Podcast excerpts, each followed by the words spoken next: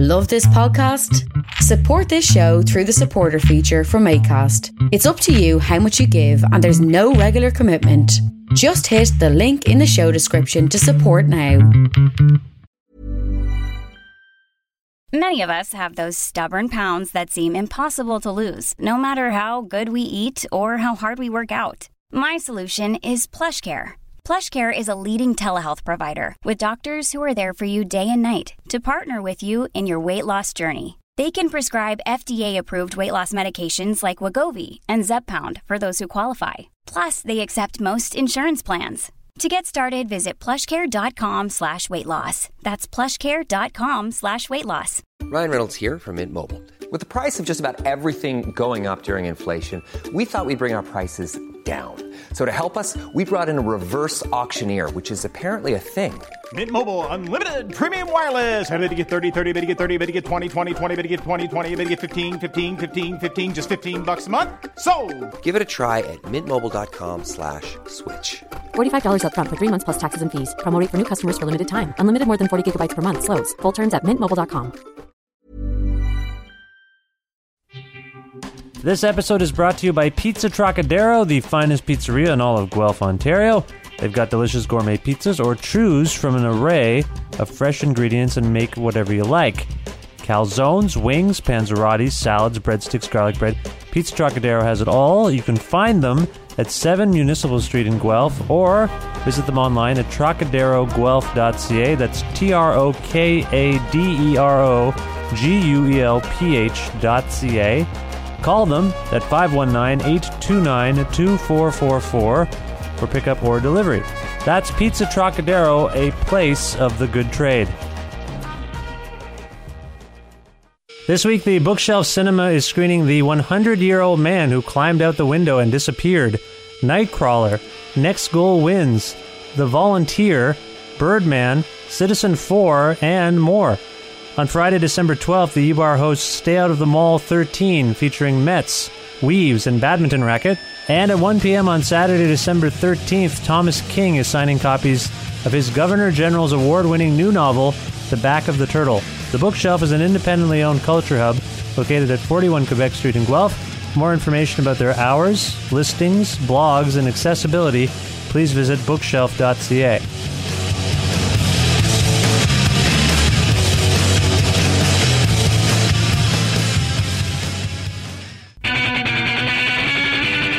Creative Control with Vish Khanna.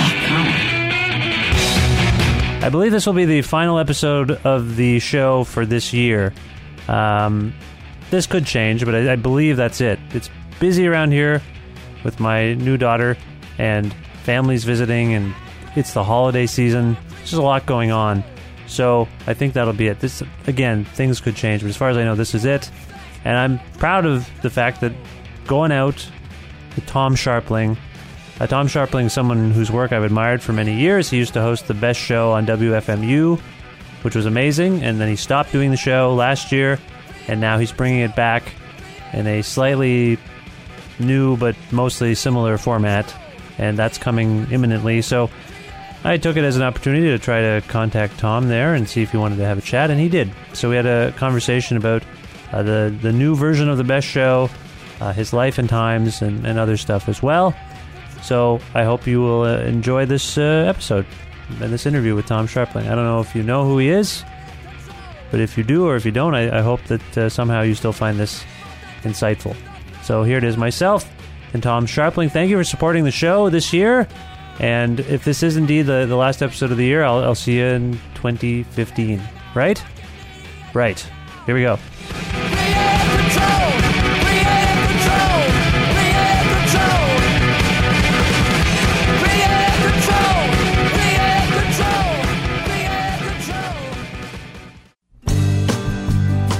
Kazoo and Keep Your Eyes Open are pleased to present Stay Out of the Mall 13, a festive music festival that benefits the Canadian Cancer Society towards leukemia research. Night 1 takes place Thursday, December 11th at Silence and features performances by Jennifer Castle, John Southworth, and Shopkeeper. Night 2 takes place Friday, December 12th at the E-Bar with METZ, Weaves, and Badminton Racket. Silence is an accessible venue at 46 Essex Street. The E-Bar is located at 41 Quebec Street, but has stairs and is regrettably not a physically accessible space. Tickets to both all ages licensed shows are available at ticketbreak.com or bring a non perishable food item to the bookshelf at 41 Quebec Street or to the door and save $2 off admission. Learn more about Stay Out of the Mall 13 at their Facebook event page.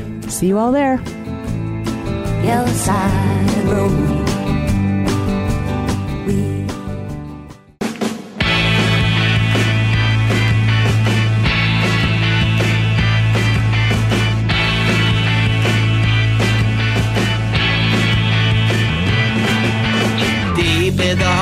Of the Garden State sits a cool town that'll make you feel great. Built on an ancient Viking burial ground, there is no other better place around. Newbridge people are the best in the land. If someone falls down, we all lend a hand. We all know our place, we all know our worth. We used to be last, but now we're coming in first because we're Newbridge. We're coming to catch ya. We're Newbridge. We're back and we're proud. We're Newbridge. We're singing this extra. We're Newbridge. We're loud. Tom Scharpling is a comedic writer, performer, and personality who hails from the state of New Jersey. He founded a fanzine and record label called 18 Wheeler in the early 1990s. He was a writer and executive producer on the TV show Monk during its seven year run on the USA Network. He made contributions to the show Tim and Eric Awesome Show, Great Job, and has directed music videos and short films for people like the New Pornographers, Ted Leo, The Postal Service, and Aimee Mann, among others. But along with Jon Wurster, Scharpling is perhaps most beloved as one half of the comedy duo Scharpling and Wurster, and for hosting the popular and influential call in music program The Best Show on WFMU in Jersey City, New Jersey. Scharpling commandeered The Best Show for 13 years before ending its run last December 2013. But this past October, he announced that The Best Show would be returning as a podcast, which can soon be found at thebestshow.net. Oh, and also the Numero Group is releasing a 16 CD Scharpling and Wurster Best of the Best Show box set this coming March. Here now to discuss some of these things is Tom Scharpling. Uh, hi, Tom. How are you? Good. How are you doing? I'm very well. Where Where are you, Tom? I am in New Jersey. How are things in New Jersey today? Good. A little wet, but other than that, it's still still all right. No snow yet. Yeah, we haven't had any snow here in Guelph. It's very gray here, very gray and rainy. Same here. Yeah. It's I, I, we don't know what's happening. Do you are you a snow guy? Do you like the cold and the snow? Ah, I'm getting over it a little bit. I thought I liked it more than I did. Maybe I'm, I'm losing. It's losing its charm. You you appreciate the warm weather more as you what get older. What what what is it? I guess so. I don't know. It's just uh, the last winter was so brutal that I I was just kind of I felt over it last winter. I was just like, this is unrelenting, and there's there's not even a fun side to this this this weather this time. Yeah. but we'll see. It was a particularly long winter, yeah. Uh, Well, the original announcement about the return of the Best Show explicitly suggested it'd be back in November or thereabouts. So I'm, I'm curious, what's the current status of the uh, the new, Um, new show? Well, we're in or thereabouts territory, so we're we're we're really close. We're really close. what ex- what what ex- what exactly is the holdup per se? I mean, it's it's not even a holdup as much as it's just this thing has to be built. Hmm. It's like um, it's we're building a studio basically. So and then getting this set up to to work the way we want it to work, and uh, just trying to get it right. And it's it just takes time. You know, nothing's really gone wrong, but it's just it's just a lot of steps. Now, if you could describe the current status, is it a situation where you set everything, everything's kind of set up, but there's like, you know, certain logistics that haven't been established? Is that where you're at, or? it's it's a, there's a lot of stages to a thing like this to make sure everything works together, and everybody working on it um, has done such a great job. But it's just it's just a time consuming multi-stage process. So we're getting there. Oh. It just it just takes time. Okay, so we're in thereabouts territory. Have you have you kind of abandoned a, a timeline until certain things get worked out? No, I'm going to announce it. It's it's an announcement is imminent. Okay. Uh, we just have to hit a couple more marks on stuff, and then uh, then we can uh, then we can come back. Fair enough. Fair enough. Now, for people who aren't familiar with you or, or your show, what exactly, or why exactly, I suppose, did you stop doing the best show last year? Well, the the show was was a it's a three hour show, and it, it's pretty uh, time intensive to put together because there's a lot of writing that goes into it, and then there's a lot of coordinating and all the the production and all that stuff. And when you add it up, it um it, it kind of was it was getting a little overwhelming uh, schedule wise, and it kind of um it was manageable for a long time, but then as the show got more popular, that just made the stuff take. There's more to do, and before you know it, it's almost a full time job. So it was. We were at a crossroads where it's like, either we got to do less here, and uh, you know, do the amount that can fit the schedule, or kind of got to stop doing the show, and because uh, I wasn't to just do some some uh, crummy version of the show, that wasn't to happen. So you know, something that could fit my available time. So after 13 years, it was just time to to uh, to just uh, to pull the plug on it. Were, were there episodes when you kind of made this realization? Were there episodes where you tried to apply tweaks to kind of reduce the workload? I'm not suggesting coast, but sort of figure out ways around how much work the show was. No, they're really. It's just if you're all in, you're all in. It's just how it goes with that stuff. It's like I wouldn't even want to entertain the idea of of uh, cutting corners on it. Of course. And and so just so people are clear, you were a volunteer at the station.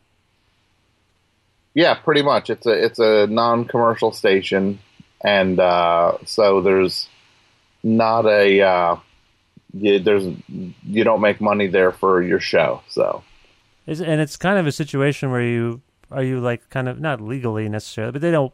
You couldn't even make money, even if you'd figured out a way to make money during the show. Like at the college station that I work at and and volunteer at, like it would be kind of a conflict of interest if you were able to generate revenue from volunteering. Is that the case for a show at WFMU? Yeah, pretty much. It's it's uh, there are there are uh, guidelines and rules to uh, to that you have to stay within so that the station can maintain its non-commercial status, and you really can't go there looking to promote your things and try to generate uh, income. Um, it's it's not there for you to for you to uh, capitalize upon in that regard. Right. So, what were you doing while you're doing the show? You were working, presumably. What kinds of things were you doing? For for uh, eight years of the show, I worked on uh, the the show Monk. Um, so I worked on that during during the run, and then for the final few years, I've developed shows and, and written scripts and stuff like that. Um, just kind of a bunch of different projects. Right. All very time consuming. Yeah, those are full time jobs. Yeah. So it makes sense that you would stop doing the best show and it's in, in that form. Some people see the dissemination of so much free cultural content as a signal that that content has generally been devalued in some way. What's your take on the way in which people are producing and consuming things these days? It's, it's a strange time now where uh, people definitely want content um, for things, and they kind of want their version of everything. Where you, you generally don't put up with any sort of show or or uh, podcast or or or anything that doesn't speak to you. Like you don't have to try to find what appeals to you in something that's wildly popular anymore. You can find something that's meant for you, mm-hmm. and so I mean I think that's a good thing because it, it, lets people who might not be conventionally uh, entertaining in the old showbiz way. They they in the technology makes it so they can have a voice now and they can reach their people. So i think that's great. I, I think there's a there's a definite sense of entitlement in terms of what the value of entertainment is where people have no problem dropping 500 600 dollars on the phone that they're going to consume things with but don't think any that any of the content that they're consuming is worth anything. They'll pay any, people will pay anything for the hardware at this point, and they're they're much less concerned with the uh, with the content. Do you have a sense of where that kind of evolved or devolved from? Um, I think in terms of music, I think you could say with the music industry, they they blew it by uh, by phasing out the the single, because you used to be able to get your favorite song for ninety nine cents, and then when the, the, rise of the CD came, they real they that that went away for the most part. I mean, they tried CD singles, but they didn't make any priority to make it stick, and so it came down to a thing where if you want one song, you're going to pay 15 16 18 dollars now for the, the CD, which created like this this just 15 year uh, resentment that when the power shifted, people had no problem uh, turning the screws to the music industry and being like, "You you stuck it to us for so long. It's like now we can take the thing for free and we're gonna. Um, it just I, I feel like the music industry blew it. Um, the uh, but it it kind of creates a definite uh, de- there's a, there's just a some people are always going to not value entertainment. It just then value what it takes to make things. They're just not. They're going to think it's there for them because they can get it for free. That they that that's what it's worth. But there's plenty of people who completely value it, and uh, that's all you can worry about are those people. Well, there, there, there is a connection between volunteerism and passion, and and it seems like when we talk about things being devalued, it seems that volunteerism, people making things for this, almost for the sake of making them, making them for the love of making them, that too has seems to have been devalued, and there seem to be more think pieces about how internships and volunteerism they don't seem to really make sense. They, they, those people are being taken advantage of. Do you subscribe to that idea? I don't know. I think there's plenty of people making things for the love of making it. I mean, if you look at any, if you go to Etsy or anything like that, I mean, there's tons of people who just are interested in, in doing a certain thing and they do it and they're not looking to they're not looking to turn their thing into a multinational corporation. They're they're looking to make the thing they make and sell it and just reach people uh, one at a time. Um, I, it's such a it, it's I, I don't know. I don't. I, I feel like the the um, so much of the the old structure of things is just set up to take advantage of people and uh, really kind of run young people uh, through the through the grinder to just get whatever they can get from them. I, I, I, hear you there. I mean, I've spent a lot of time and energy on producing this podcast, my own podcast, and I've spent very little time trying to leverage any kind of living from this work. I think in my head, I assumed and perhaps still assume it's not really possible. I get a lot of free pizza Sometimes I get free records, free books, you know, and Yeah. I'm kind of living off of that and trying to find uh, money to raise my family and pay some bills and all that stuff on, on the side. Have you had any of those kinds of doubts about the sh- the, the, the the best show? And, and if sw- if so, what swayed you to bring the show back in this way as a podcast? I mean, well, the show's not going to really be a podcast. It's going to be live on the internet, um, just the way the show was live on the internet for anybody who wasn't living in the the the uh, terrestrial radio, uh, the area that the WFMU antenna covers. Mm-hmm. So it's going to be the same exact show for for most everybody. Um, and then it'll be available as a podcast, just like the previous show was. It's just not on terrestrial radio anymore. So, um, we're it's like a weird it's it, it's a weird kind of hybrid uh, thing we're doing here. Um, in terms of doubt or or anything like that, it's like I I don't know. I'm just I can't worry about it. I, I uh, you know people like this show and I like doing it and so I'll put my money where my mouth is and see what we can turn this into. Um, I'm just you just at some point just gotta go for it. So the show, the show, content wise, will be essentially the same as it was, uh, but you've clearly struck upon some kind of business model or, or something to, to make it a bit more viable. Is that the is that the idea? Well, it'll be the same. It'll be the show, but it will have some advertisements in it. We'll, we'll do some commercial reads. That's that's that's the main difference. Yeah. Okay, so that's that's all it is. You've you've looked into this, you've figured out a plan, and it seems to make sense. Yeah. It, it does. I ask you this as a baffled podcaster. That's that's the as a person who's tried to do that a little bit and not had as much luck. Uh huh.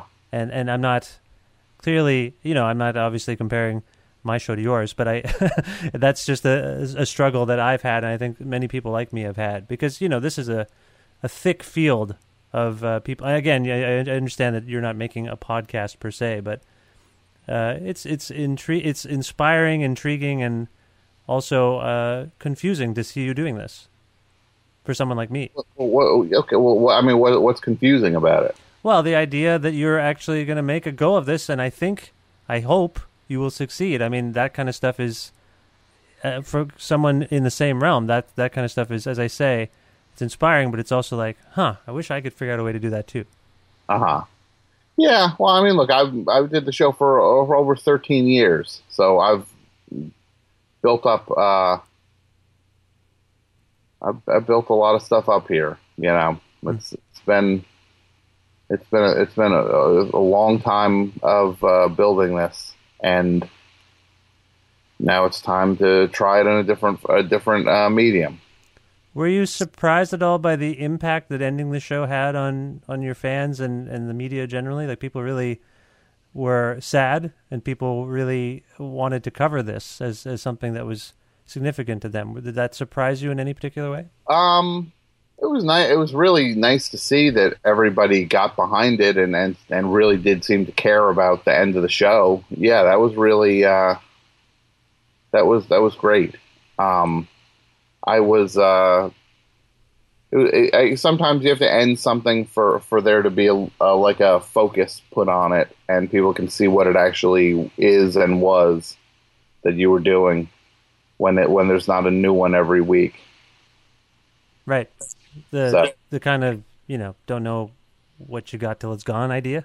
Exactly. Yeah. So I mean that I think it it it kind of revealed itself for a lot of people. Um, yeah, including myself. I didn't know the scope of the stuff until I didn't have another show to do. I, I feel like uh, people like myself were aware of the resonance that the show ha- has had sort of internationally, internet wise. You know, people all around the world talk about the show and love the show. What's the what was the feeling like in your immediate community about the end of the original show? In the, what do you mean the the community? What kind of community? Like within your your the people around you in New Jersey, uh, the people that you see every day, were were there out similar outpourings? Were people like, well, you know, you had a good run. Uh, what what's next? Were you getting a lot of that sort of stuff?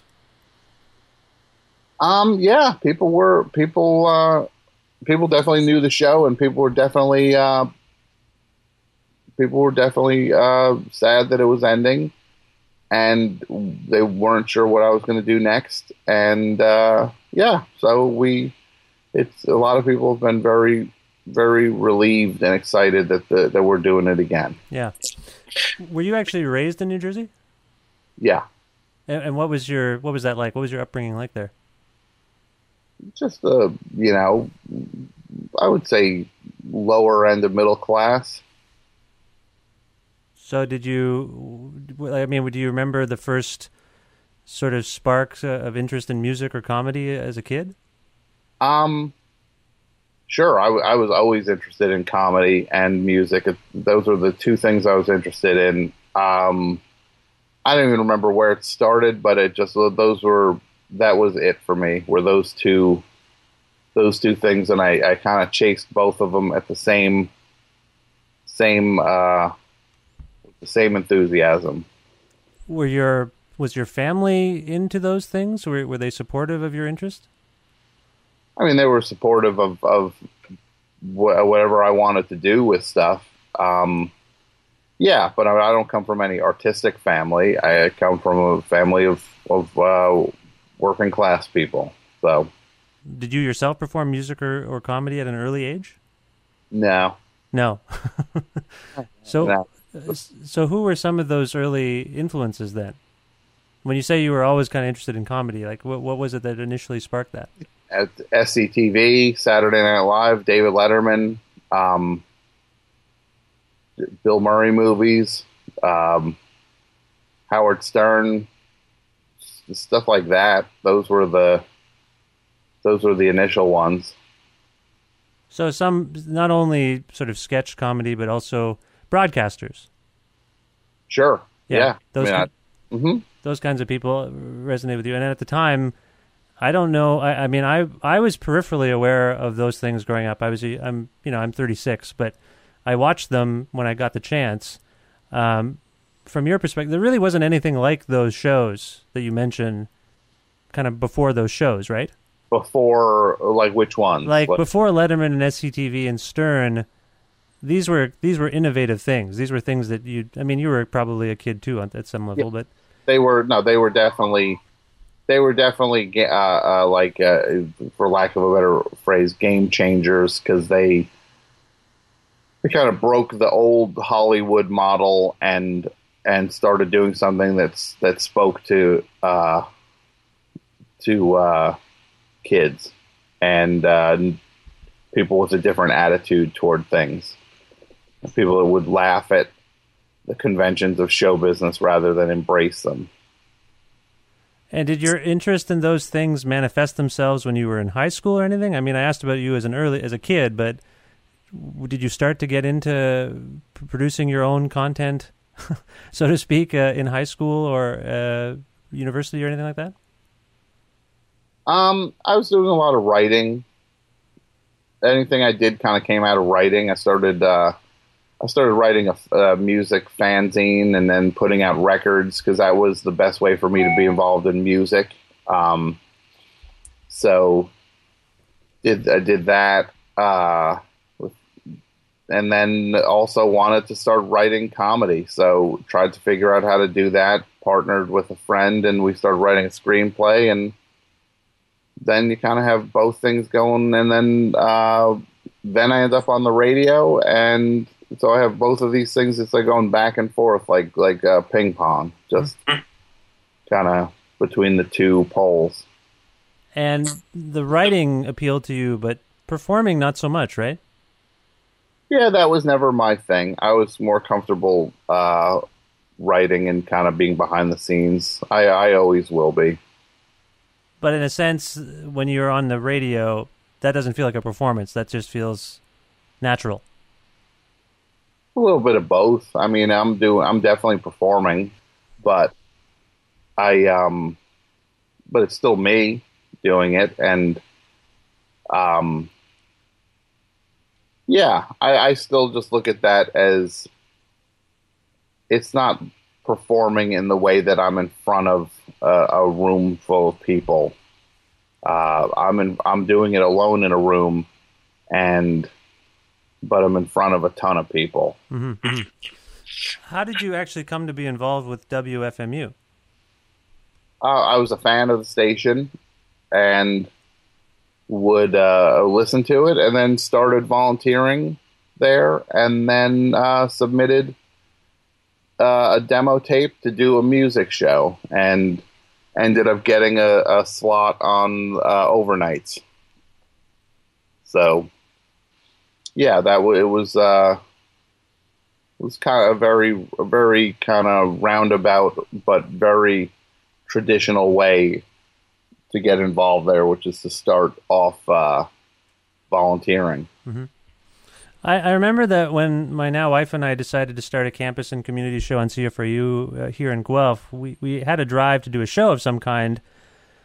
But part of me also wanted to do a better show than some of the ones I was hearing by others. Millions of people have lost weight with personalized plans from Noom, like Evan, who can't stand salads and still lost 50 pounds. Salads, generally, for most people, are the easy button, right? For me, that wasn't an option. I never really was a salad guy. That's just not who I am. But Noom worked for me. Get your personalized plan today at Noom.com. Real Noom user compensated to provide their story. In four weeks, the typical Noom user can expect to lose one to two pounds per week. Individual results may vary. Hey, it's Ryan Reynolds, and I'm here with Keith, co star of my upcoming film, If, only in theaters, May 17th. Do you want to tell people the big news? All right, I'll do it. Sign up now and you'll get unlimited for $15 a month in six months of Paramount Plus Essential Plan on us. Mintmobile.com slash switch. Upfront payment of $45 equivalent to $15 per month. Unlimited over 40 gigabytes per month. Face lower speeds. Videos at 480p. Active Mint customers by 531.24 get six months of Paramount Plus Essential Plan. Auto renews after six months. Offer ends May 31st, 2024. Separate Paramount Plus registration required. Terms and conditions apply if rated PG. I just had an idea that I we could maybe do something a little bit better. Does the does the mediocrity or failure of others motivate you in any way? Sometimes you see things that are bad, and you're like, so, some, I, I, could do better than that. Uh, but um, I, I think at the core level, I'm just doing it, competing against myself with stuff, and just feeling like I need to do the best version of what I can do for for me.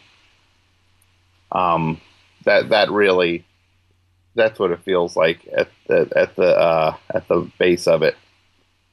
Right, and and th- there's this. I mean, you call the thing the best show. Mm-hmm. That that that suggests a certain level of confidence in what you're doing. I mean, so many of us are a bit more modest about these things, but you you seem to have this confidence, or is that is that itself a satiric title? It's a it's a joke, also. It's also a joke. Yeah, I mean, it's like you can take it however you want to take it. It's a, I think it's funny. it was meant to be funny at first because I was just not not any. I was like in such a nobody at the station. For me to call my show, that was the big joke. Right. Okay. was there was there a particular point where you thought, you know, hey, the best show might really be onto something here, you know, with, with between you and Jon?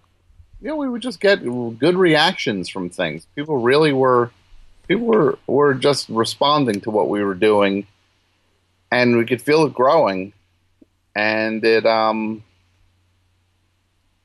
honestly we were we were making ourselves laugh and that was that was all that mattered. And then when it started growing then it that was just like all right well let's see where how far this can go. I've read uh, or heard perhaps even recently where you, where people say like you know was it hard to stop doing the show? And you've sort of jokingly said it was very easy actually did not do anything. Uh-huh. Um, and uh, I thought that was funny. When when the show ended, what were you the most pleased about never having to do again? Uh, do f- fundraising is the that's the that's the one that that's the that's the hardest part of the whole thing for me is the the the fundraising. What as- what aspect of it is difficult? Oh, because it, it it's like a it's like a um, at the level I, I try to do it at, it becomes it's it's like something that hangs around all year. By the time I have to start prepping for the for the marathon shows and getting all the prizes lined up and the guests lined up and all the thing, and then my premium that goes out to people who pledged at a certain level, start to get that together. And then to do the shows and then to start making the premium and that's that's a year. It takes it takes a year to do that. Right. So the the, the kind of just part of that volunteerism, that that obligation you have to the to the station was wearing on you. Mm-hmm. Yeah. Well, in this, you know, this is I think somebody touched upon the fact that you are re-entering a pretty crowded field of of content, podcasts, radio shows. Um, do you have a personal objective or, or mission for this new version of the best show? I, yeah, just to do it as great as possible and to to to kind of make as big a, a, mark as we can. Fair, fairly obvious, I suppose. There's nothing. There's nothing here. There's nothing from the past that you want to necessarily top. It's a, this is a continuation. Yeah, it's just it's it's comes down to it's me and it's me and Jon and it's just and the it's the people who like the show and let's keep doing the show, but let's do it in this uh, let's do it in this format where we can uh, hopefully make a little bit of money doing it. Mm-hmm. Do you yourself have a, a favorite uh, podcast? Do you have a favorite show that uh, might be a contemporary of, of, the best show? I don't even know about contemporary with stuff, but I, I like uh, Julie Klausner's podcast. How's your week? Um, you know, uh, Maron, WTF, and uh, I listen to a bunch of odd odds and ends ones, kind of. Um, I don't listen to a whole lot of podcasts because I'm really trying to just do my thing and really not.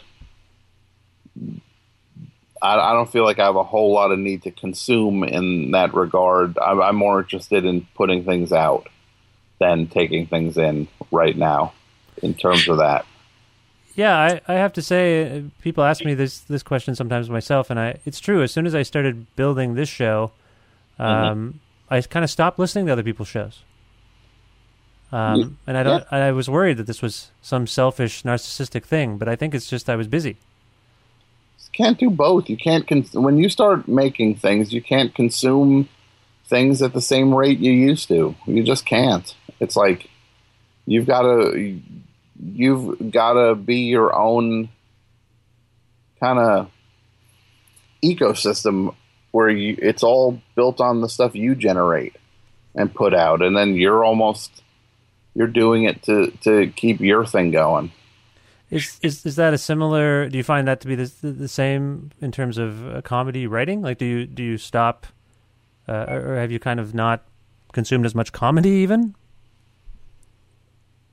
It happens, yes. If you're especially if you're writing something, you don't want to read other people's stuff during those periods, and and uh, sometimes you just don't. You feel like you just want to go deeper in your own voice rather than um, just see what literally everybody else is doing. Mm-hmm.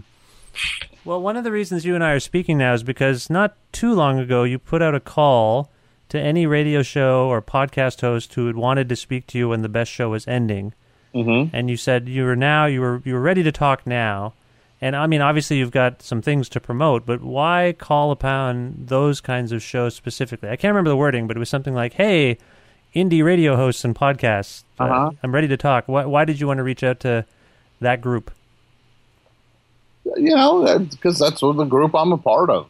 It's it's I'm I'm not a part of any uh, major uh, corporation. I'm not doing the show through any sort of uh, public radio uh, group or anything like that. I'm not even a part of any sort of podcast network. I'm doing the show by myself, um, and um, so it's uh, that's the community I came out of, whether it be through the music and through the comedy and all and stuff like that. So it's like I I wanted to talk to those people. That's because that's those are those are my people. Do you think? Do you think that um, because of the profile of the best show and, and your own profile being as high as it is, do you think that people are under the perception that you're perhaps more successful than you really are? I, I guess it depends how what you consider to be success. Well, I think some people might have been like, "Well, why is he quitting this show? Uh, why is he stopping the show? It was it's, it's everyone loves the show." but it was you know on some level it was an economic it was a personal and economic decision and i think that might have jarred some people you know who presumed that you know in, in terms of not to get crass but just like financially it was people presumed well, well that seems to be his job. But you had to kind of say like look this isn't really my job. Yeah i mean i, I feel like i explained myself and if if anybody couldn't still didn't figure it out then i kind of can't worry about it. It's just like I, I made a, I, I gave a pretty clear explanation about why what the the reality of doing the show was and uh, the world that you live within when you do something on non-commercial radio and just the reality of what that meant. So if anybody still thought some something other than that, it's like I can't I can't worry about that. Sure, it's sure. just not. They gotta pay attention. This bo- I want to talk about this box set a little bit. Um, can you talk about how this thing came? It's a 16 CD box set.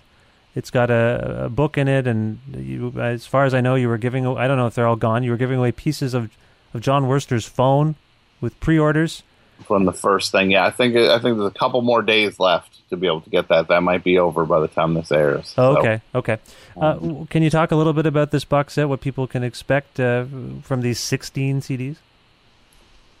Sure, it's uh, it's basically the the uh, we've done we've done uh, two CD sets and three D three CD sets before of kind of the best of stuff from the show, but this is a, a fully comprehensive uh,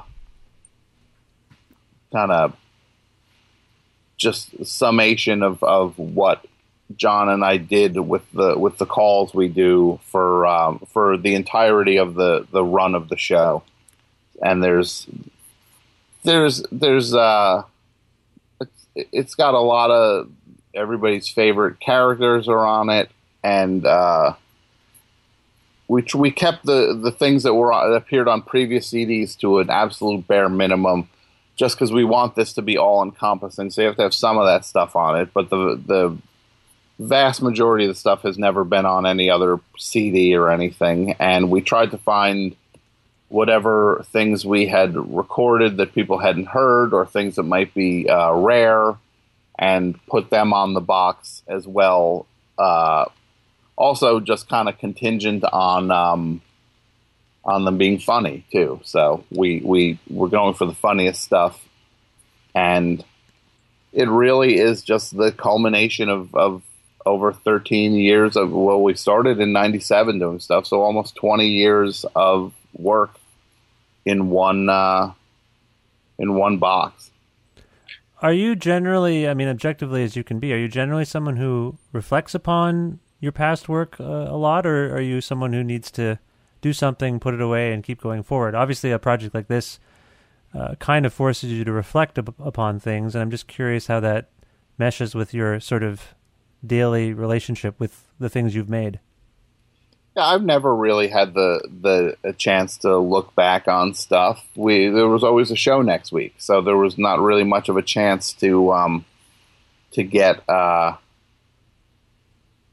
there's never much of a chance to kind of get nostalgic or reminiscent about things uh, right from the get go because it just wasn't. Uh, there was always the reality was that there's another program to do. So um, just had to be be getting ready for that, and so. So I mean, in this year that you've been off WFMU, you've spent most of that time building towards this new version of the show.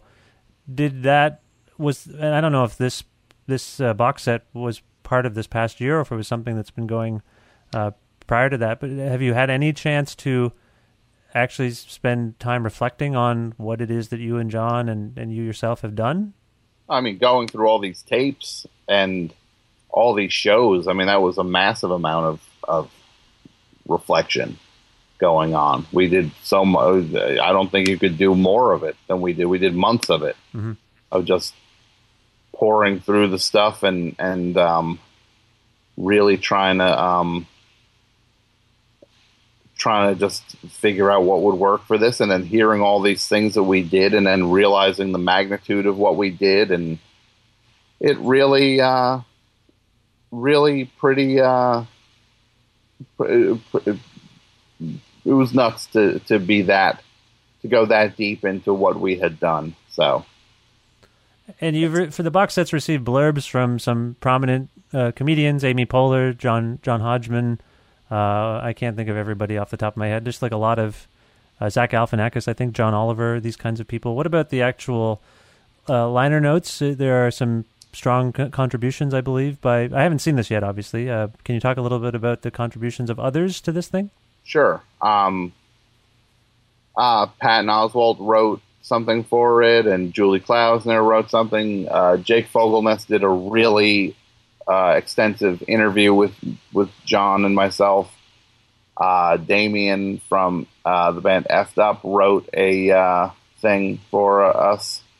Uh, AP Mike, the call screener for the show, uh, wrote something, and Jon and I wrote these track by track reminiscences and and breakdowns of, of what each what each thing uh, our memories what each thing of each cut was and t- yeah all kinds of stuff it's really I mean it's a it's a 108 page hardcover book it's it's going to be so uh, ridiculous Damian Damian is someone uh, that I know uh, rather well, and uh, you know he's from closer to me. He's good from Toronto.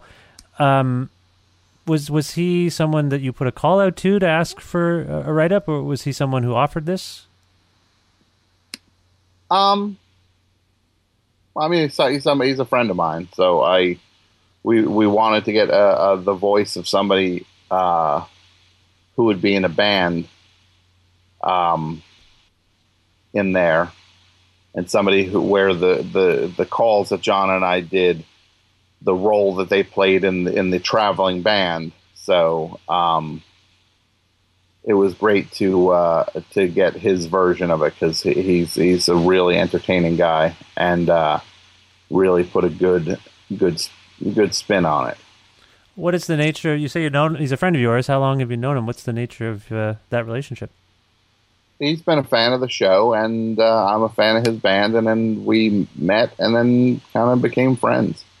It just uh, so we're I've known him for I don't know what at this point seven years, something like that. I think it's safe for for both of us to say that he's a, a very good man, Oh yeah, no, he's a great guy. He's a good person. and and you're a fan of Fucked Up. I am. Yeah. All right, cool. That's that's good. I'm I'm glad to hear that. It's- They're they're one of our, our fine our fine Canadian bands, I would say. Oh yeah, without a doubt. Yeah.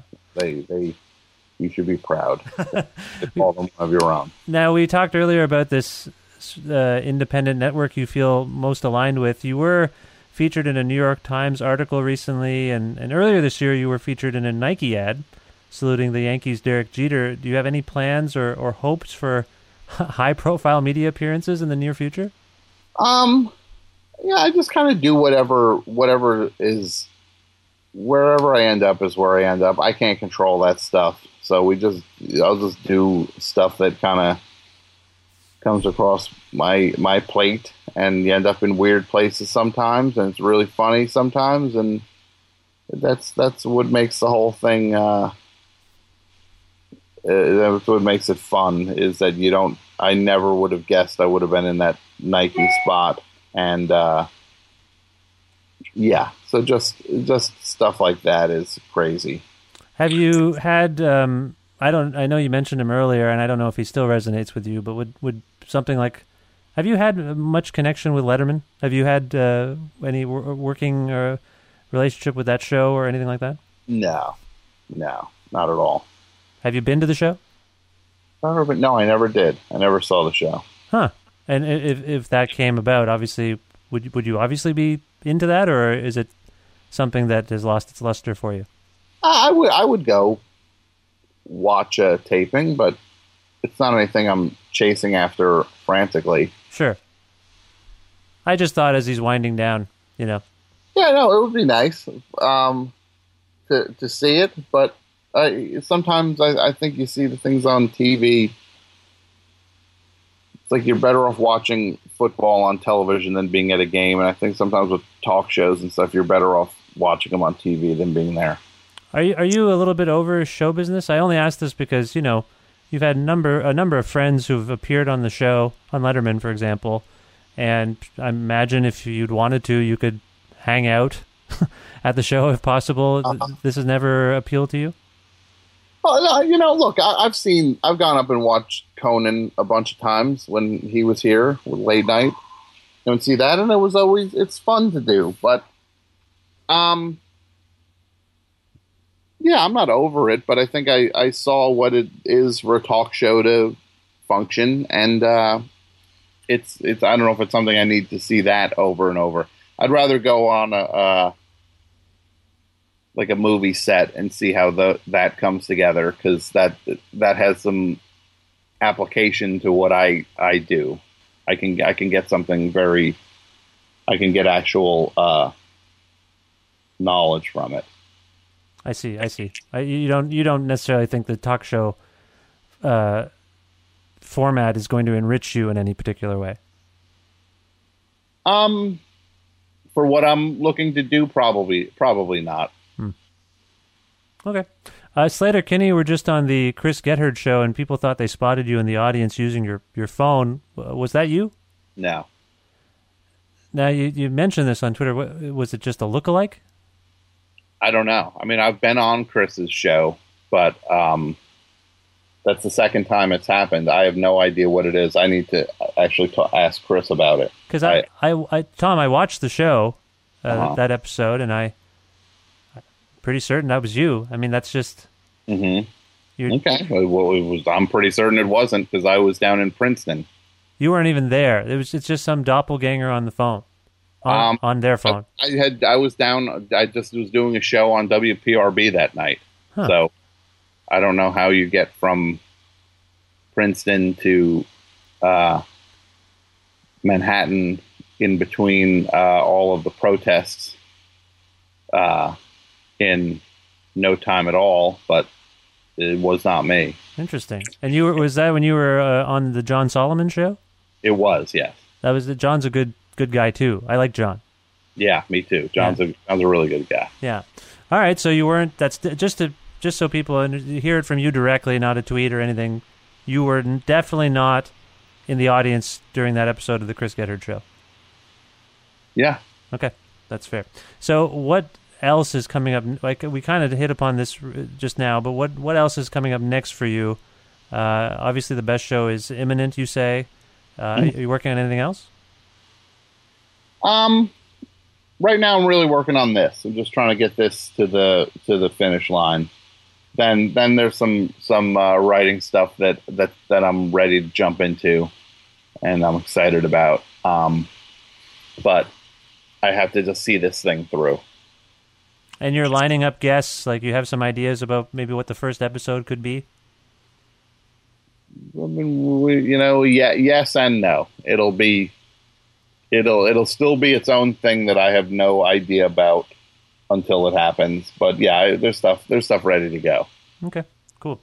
Well, once again, Tom Scharpling is the host of The Best Show, which is returning as a podcast and live internet show uh, sometime soon.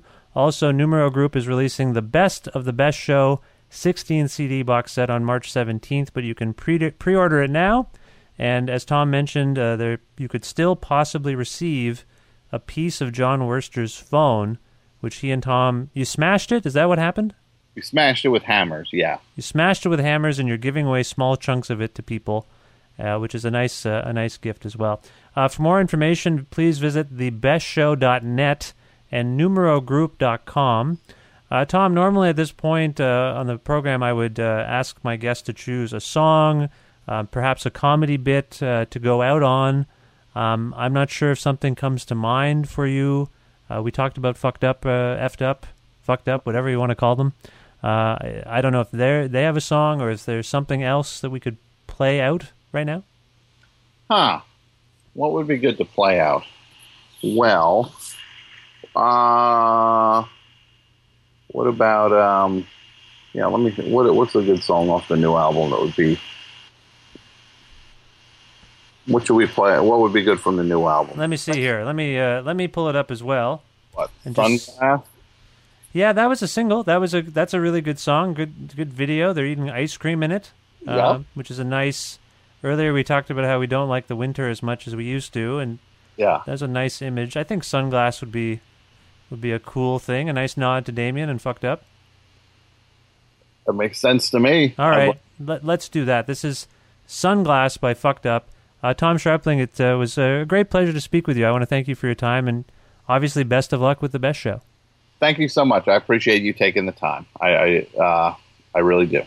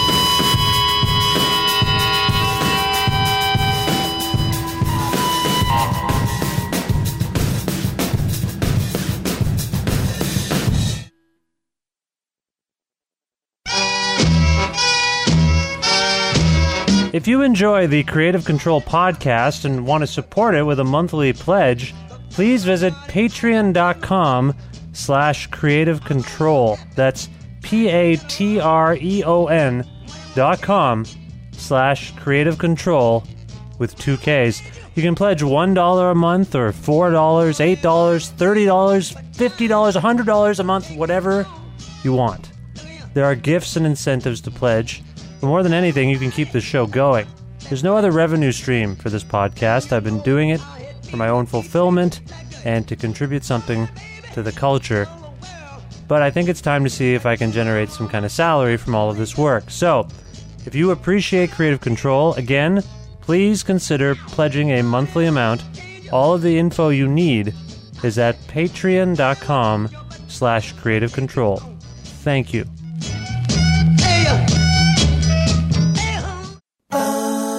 Hey, thanks again for checking out Creative Control with Vish Khanna. You can email me about the show at creativecontrol933 at gmail.com. That's creative with a K, control with a K, 933 at gmail.com. You can also follow our Twitter at Vish Creative, V I S H K R E A T I V E. And you can also like our Facebook page. A version of this show airs on CFRU in Guelph every Wednesday at noon Eastern. And you can listen to that online at CFRU.ca or if you're in the KW region at 93.3 FM in Guelph. You can also sign up for the weekly mailing list for the podcast and the, and the show at vishkhanna.com and subscribe to the podcast on iTunes. I believe that is everything I wanted to tell you. Thank you once again.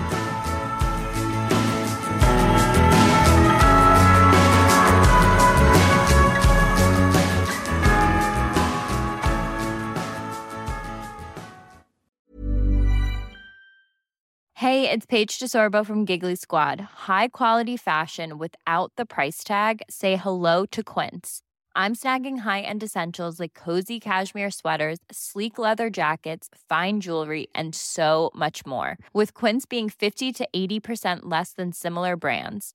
And they partner with factories that prioritize safe, ethical, and responsible manufacturing. I love that. Luxury quality within reach. Go to quince.com slash style to get free shipping and 365 day returns on your next order.